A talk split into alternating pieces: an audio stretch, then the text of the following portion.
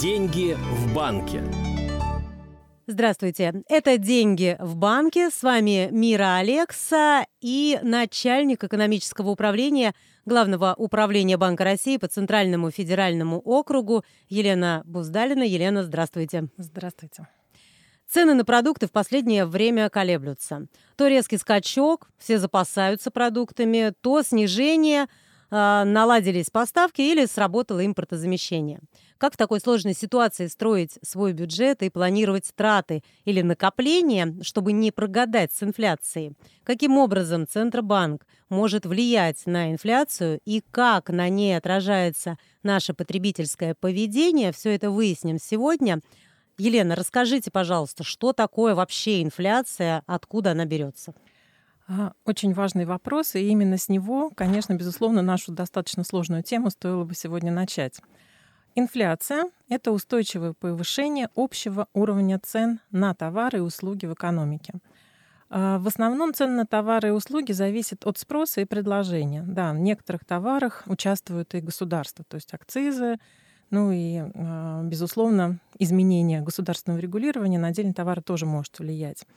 Но мы сегодня говорим в большей степени как бы о той стороне, на которую может влиять Центральный банк — для того, чтобы инфляция была, ну, в, чуть позже об этом подробнее поговорим, угу. в рамках желаемого а, диапазона. А, вероятно, наверное, все еще помнят историю с медицинскими масками да, в пандемию, когда потребность в масках резко возросла. возросла вообще она появилась. Да, в да, да, совершенно верно, когда, в общем-то, раньше, ну, наверное, а, ну, по крайней мере, я точно масками я на регулярной основе не пользовалась. И, соответственно, вот этот спрос, он а, безусловно, привел сразу к значительному достаточно росту цен на эти а, товары, да, на маски. А потом производители, поняв, что это выгодно, начали больше наращивать производство этих масок, соответственно, предложение расширилось, цены потихонечку нормализовались, да, ситуация стабилизировалась. Ну и а, в обратную сторону, тоже когда маски отменили, да, как бы там Соответственно, противоположные тенденции можно было наблюдать. Но даже при значительных изменениях на цен на отдельные товары а, общий показатель инфляции не значит, что он меняется также существенно. Инфляцию измеряют с помощью индекса потребительских цен, коротко говоря, ТПЦ. А этот показатель а, считает Росстат, его публикует Росстат. Для простоты можно представить большую потребительскую корзину, потом немножечко чуть побольше расскажу, пошире расскажу, что такое потребительская корзина. Но мы берем стоимость товаров и услуг, которые входят в эту достаточно большую потребительскую корзину в текущем периоде, например, в январе 2023 года, и стоимость того же набора товаров и услуг, но а, в другом периоде, к которому идет сопоставление. Чаще всего говорят о годовых показателях, то есть мы берем ровно ту же корзину, но а, в январе 2022 года. И с определенными весами, складывая стоимость этой корзины, а, деля на соответствующий показатель прошлого периода, умножаем на 100, это у нас индекс потребительских цен ИПЦ. А, ну, вычитая 100, мы получаем, в общем-то, показатель инфляции. Про потребительскую корзину. Как же, собственно говоря, она формируется? Росстат регулярно опрашивает, по-моему, порядка 80 тысяч домохозяйств, узнавая, какие, собственно говоря, товары и услуги потребляют люди. И э, наблюдение идет по достаточно большому кругу. В индекс потребительских цен входят самые популярные, что ли, да, товары и услуги, но их всего больше 550 единиц наименований. А, да, они входят с, теми весами, которые а, в, среднем да, для потребителя а, они составляют в его расходах, но вот анализируя такой достаточно широкий круг э, товаров и услуг, получаем вот ту самую единицу, которая э, показатель инфляции, на который мы э, все с, э, с вами смотрим. Хотел привести пример, наверное, что доля продовольственных угу. товаров в потребительской корзине для России, в общем-то, достаточно приличная. Это э, около 38%. Также группа непродовольственных товаров, которая составляет э, где-то чуть меньше, но близкую величину – и э, группа услуг, которая достигает 27%. Ну, самые популярные жилищно-коммунальные услуги, транспортные и так далее. Важно отметить, что корзина, безусловно, не является вот таким чем-то постоянно неизменной величиной. Она может пересматриваться, но не реже, чем один раз в год. Например, да, все, наверное, когда-то пользовались DVD, DVD-дисками, да, когда-то там, может быть, совсем давно часто кассетами. носили там, да, меховые шапки, там были у всех ковры. Вот как бы а, то, что уже уходит из постоянного употребления, оно уходит и из расчета индекса потребительских цен. Елена, а вот если сравнивать с прошлым годом, то сейчас мы имеем а, двухзначную инфляцию. А почему мы наблюдаем сейчас эти процессы общего роста цен и что может предпринять э, Центробанк, чтобы инфляция снижалась? Да, ну, наверное, отвечая на этот вопрос, я начну с последнего вопроса. А, Банк России влияет на экономику, на инфляцию через спрос. Вот э, то, с чего, собственно говоря, мы начали. Здесь речь идет о совокупном спросе в экономике, а, то есть о том количестве всех товаров и услуг, которые готовы приобрести все экономические субъекты, агенты в данный момент времени при данном уровне цен. А, но когда темпы роста и уровень совокупного спроса начинают превышать производственные возможности, а, то есть происходит отклонение так называемого, а, вернее, экономики вверх от так называемого потенциала, то и возникает растущая инфляция. Объем товаров и услуг, которые готовы приобрести люди, он существенно выше, чем может произвести экономика, чем может предложить экономика. Поэтому и цены на эти товары стремительно начинают расти. И задача Центрального банка — избежать вот этих сильных отклонений экономики от потенциала и связано с этим э, повышением инфляции. Э, каким образом Банк России влияет на показатели спроса? Главным инструментом денежно-кредитной политики Банка России является ключевая ставка. Если Центральный банк видит чрезмерный рост спроса и связанный с этим повышение инфляции, то он повышает ключевую ставку. Каким образом происходит действие э, этого механизма? Повышая ключевую ставку, тем самым мы повышаем уровень э, процентных ставок в экономике. Угу. Это и ставки по кредитам, и ставки по депозитам. И если ставка повышается, то, безусловно, кредиты в этом случае становятся менее привлекательными, а депозиты гораздо более интересно. И больше стимулов сберегать, нежели потреблять. Тем самым регулируем и уровень спроса. И наоборот. Сам по себе спрос, он не статичен, да, то есть это э, достаточно такой гибкий, живой э, организм, что ли, который может зависеть от многих показателей, и важно наблюдать регулярно на постоянной основе за, за разными проявлениями, то есть а, оценивать текущее состояние, при этом а, в разных регионах эта а, ситуация может отличаться, и, и э, где-то мы можем получить сигнал о зарождающихся тенденциях, поэтому достаточно большое, большой такой круг, пул показателей, за которыми наблюдают экономисты Центрального банка для того, чтобы как раз уловить вот эти сигналы о том, как себя спрос ведет вот в настоящий момент и, безусловно, как он себя будет вести в будущем. Деньги в банке. Это «Деньги в банке», и говорим сегодня о том, как строить свой бюджет, как планировать страты или накопления, чтобы не прогадать с инфляцией, каким образом Центробанк может влиять на инфляцию и как на ней отражается наше потребительское поведение. В программе принимает участие начальник экономического управления Главного управления Банка России по Центральному федеральному округу Елена Буздалина. Елена, вот обычно ключевая ставка и ее изменения обсуждаются деловыми изданиями и аналитиками бизнес-сообщества. А что вообще значит ключевая ставка для обычного человека и как она на его жизнь влияет? Мы действительно очень часто сни- э, слышим об этом, а вот теперь хочется понять.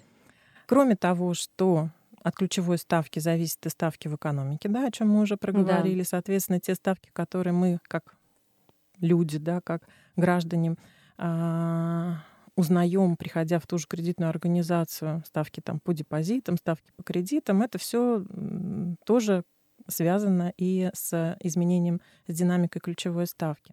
Ну а глобально, безусловно, цель денежно-кредитной политики — это стабильно низкая инфляция. Кстати, я не сказала, но это важно. Да, целью Банка России является инфляция 4%. На этот уровень ориентируется Центральный банк, когда принимает решение по изменению ключевой ставки для того, чтобы вернуть инфляцию к данной цели.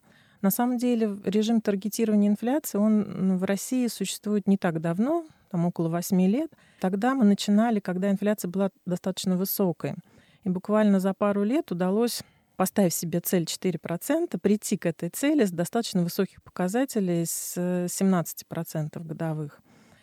Э, вы говорили о том, что э, в этом году, да, инфляция двузначная. Да. Но я бы еще, наверное, вспомнила и 2020 год, когда из-за пандемии коронавируса Банк России временно перешел к мягкой денежно-кредитной политике, и это э, позволило купировать риски существенного спада в экономике. Тогда мы снизили ключевую ставку до ее исторически минимального значения в 4,25%. Со второй половины 2020 года, в начале 2021 года, а, экономика, уже восстанавливаясь, э, достигла показателей до пандемийных. И оценивая ситуацию, Банк России тогда начал уже переходить к а, нормализации, я бы сказала, денежно-кредитной политики, то есть возвращая а, повышая ключевую ставку. И тогда это способствовало активизации экономики, активизации спроса и, а, безусловно, а, Российской Федерации в целом по итогам года инфляция составила 11,9%.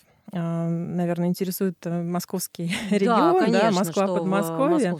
Да, в Москве у нас инфляция за год это 11,7%, угу. и Московская область 14,1%.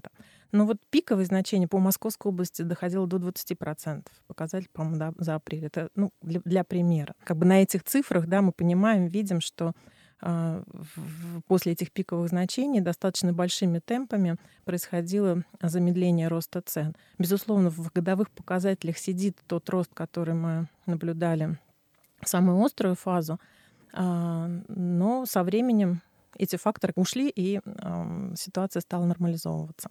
Елена, а вообще, как часто Банк России изменяет ключевую ставку, и зачем он это делает? Потому что, опять-таки, вот мне кажется, за этот год а, многие обратили внимание на новости о том, что, а, во-первых, на анонсы того, что должна измениться ключевая ставка, потом, что она изменилась, и, наверное, никогда так не следили за вот этими вот изменениями. В чем здесь суть? Банк России, вернее, Совет директоров Банка России определяет уровень ключевой ставки в 8 раз в год. А, график принятия таких решений, он размещен на сайте Банка России. Можно всегда как бы заранее даже понимать, знать, в какие дни это происходит. Ну и анонсы, как вы уже сказали, безусловно, тоже информируют о этих ну, предстоящих решениях. Но это не значит, что на каждом совете директоров происходит изменение да, ключевой ставки. Ключевая ставка может остаться неизменной, как это было, собственно говоря, вот в декабре. И про 4% вы также отметили, что в качестве цели инфляция выбрана в 4%. Почему именно эта цифра? И не лучше было бы вообще заморозить цены, чтобы инфляция стала нулевой? А, хороший вопрос. Ну, цель, начну, почему 4. Цель по инфляции определяется а, ну, в каждом государстве, исходя из а, уровня экономического развития, структуры экономики, с какими странами государство взаимодействуют основные страны-партнеры. И да, во многих развитых странах цель по инфляции ниже, чем, чем у нас. Но для государств, которые, в которых формируются рынки, цель по инфляции находится в интервале 3-5%. А в нашей стране цель по инфляции установлена, ну, естественно, с учетом особенности именно российской экономики, уровня развития конкуренции и э, нашего внешне, э, внешнеторгового окружения. Э, да, текущая ситуация, безусловно, так скажем, изменила э, расклад mm-hmm. да, контрагентов. Но в любом случае при установлении этого ориентира, этой цели, ориентировались на вот эти вот особенности. И что для России тоже немаловажно, это достаточно, в общем-то, высокий уровень инфляционных ожиданий. Ну, исторически так сложилось в силу ну, происходящих ранее событий. Не, не будем, может быть, тратить время на них. Я думаю, а, многие они, ну, понимают, помнят, да, да понимают. А, и вы спросили не проще ли заморозить? Да, цены.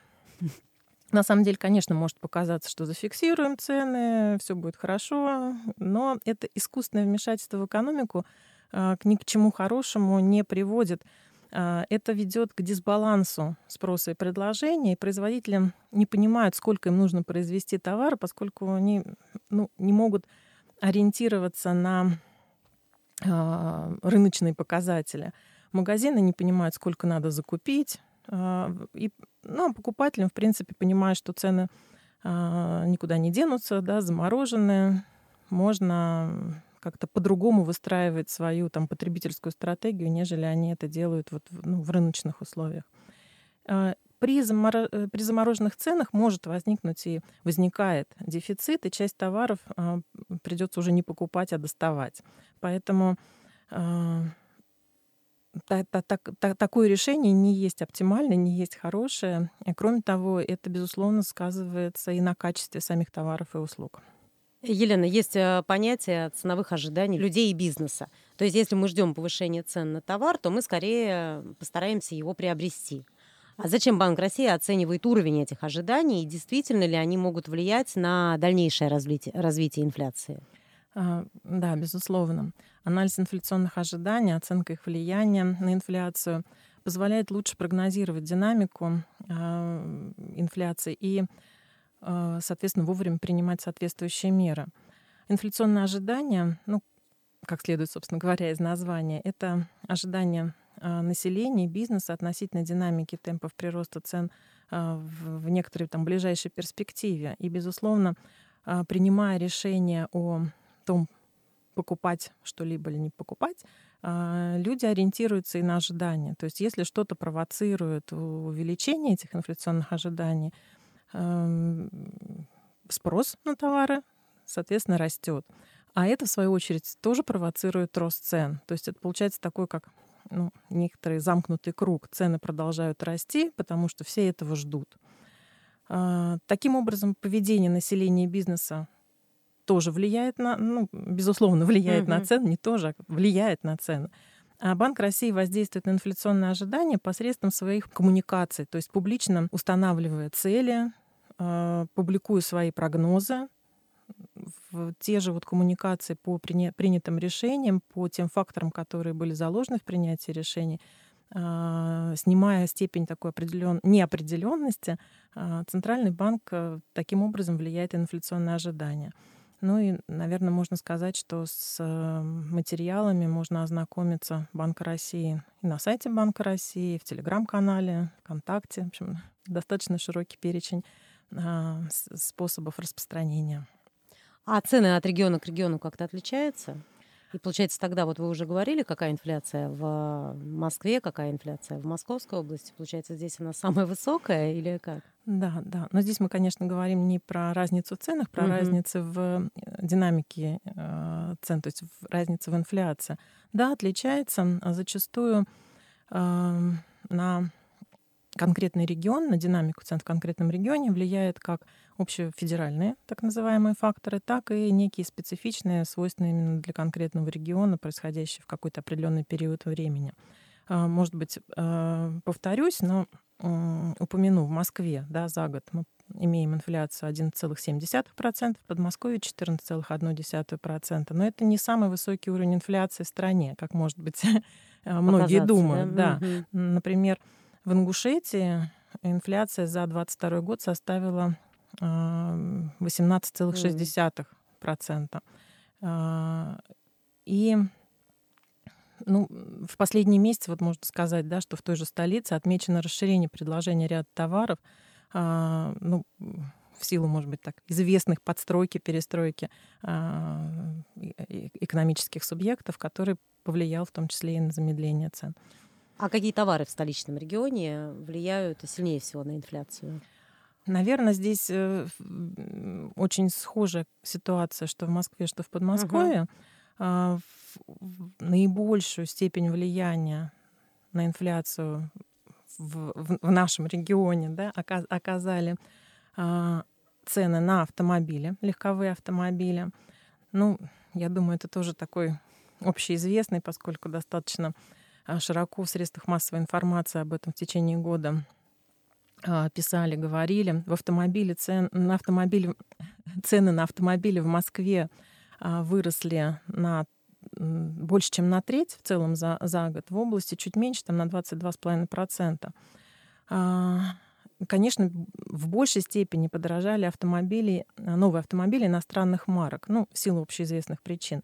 Тем не менее, в силу сдержанного потребительского спроса в последние месяцы, а также расширением предложения марок автомобилей китайских производителей, а, ситуация постепенно нормализовалась. Кроме того, жилищно-коммунальные услуги, о них я тоже сегодня уже упоминала, здесь рост на 10,3% по Москве и на а, почти на 13% в Московской области. А, такое ускорение именно по жилищно-коммунальным услугам произошло в декабре. Связано это с решением правительства Российской Федерации о переносе ежегодной индексации тариф на а, жилищные и коммунальные услуги с начала июля уже текущего 23 года на начало декабря 22 года. А, поэтому как бы мы это, так скажем, ускорение видели и степень влияния этого компонента на инфляцию высока. И мясопродукты. Мясопродукты в целом за год, что по Москве, что по области, разница была не очень большая, подорожали на 7,3-7,4%. И здесь, наверное, все-таки надо привести в пример, то есть это в целом компонент такой мясопродукта, который в, угу. учитывается инфляция, но были примеры снижения цен в этом же компоненте. Та же свинина, как она там в, в, в субкомпонентах называется, по-моему, свинина бескостная, она подешевела за год на 1,4%, а куры охлажденные э, подешевели на 4,5%. Это вот показатели по Московской области. Елена, многие стараются накопить э, запас свободных средств, ну так называемую подушку безопасности создать. Куда лучше вкладывать деньги, чтобы получить доход выше уровня инфляции? Ну, на самом деле, конечно, конкретного совета я вам не дам. Здесь каждый принимает решение самостоятельно. Безусловно, а, нужно быть финансово грамотным да, для того, чтобы принимать грамотные взвешенные решения. Но что а, в целом можно посоветовать? А, Еще не так давно для многих валютные накопления были некой такой страховкой от высоких, высокой рублевой инфляции. Но в настоящее время ситуация изменилась. Ну, слышали, наверное, тоже, что инфляция в зонах а, доллара и евро близка двухзначной, и доходности депозитов в этих валютах в российских банках, они а, ну, мизерны. В результате покупательная способность сбережений в рублях гораздо более интересна, нежели в этих валютах. Безусловно, нужно помнить да, о том, что сбережения в иностранных валютах вот в условиях нынешнего времени могут быть подвержены рискам и санкций. Таким образом, рубль на сегодняшний день является лучшей валютой для сбережений в России. На сегодня, вот, ну, перед тем, как к вам прийти, посмотрели по а, тем ставкам, которые предлагают кредитные организации, а, ну, такие медианные значения по срочным вкладам на год это до 7,25% годовых. На 3-6 месяцев чуть меньше, там около 7%. Но э, сравнивая ставки на год, нужно ориентироваться даже не на текущий показатель инфляции, где сидят уже ну, произошедшие события там, той же весны 2022 года. Нужно ориентироваться на прогнозы по инфляции на этот период. И, конечно, не стоит забывать о том, что только размещенные на банковском вкладе денежные средства застрахованы государством на миллион четыреста тысяч – а, включая проценты. И подушку безопасности, да, про которую вы спрашивали, лучше формировать на банковском вкладе или накопительном счете. Последний, э, в последнем случае накопительного счета в любой момент вы сможете без потери процентов снять свои денежные средства, а, если они вдруг вам неожиданно потребуются. Ну и тогда прогноз, э, Елена, какой инфляции нам ожидать? Какие есть у Банка России на этот счет? Последний опубликованный прогноз Банка России – а, был представлен 28 октября, и по нему инфляция снизится до 5-7% в текущем 2023 году, и мы ожидаем возвращения к цели к 4% в 2024 году. А, безусловно, этому будет способствовать в том числе и проводимая Банком России денежно-кредитная политика. Да, Банк России говорил в своих пресс-релизах о том, что есть некоторые проинфляционные риски, они выросли, преобладают над дезинфляционными. Это в том числе связано с ростом проинфляционного давления со стороны рынка труда. Но важно помнить, что Банк России будет принимать решение по ключевой ставке с учетом фактической ожидаемой динамики инфляции относительно поставленной цели. И по мере поступления новых данных о развитии экономики э, в этих условиях будет дополнительно уточняться и этот прогноз. В феврале очередное будет заседание Совета директоров, на котором будет приниматься решение по ключевой ставке. Там же, в общем-то, а, по итогам этого заседания будет опубликован новый прогноз. Спасибо, Елена. Это были деньги в банке. Говорили сегодня об инфляции, о ключевой ставке и о том, как сохранить и приумножить свой бюджет. С вами были Мира Алекса и начальник экономического управления Главного управления Банка России по Центральному федеральному округу Елена Буздалина. Деньги в банке.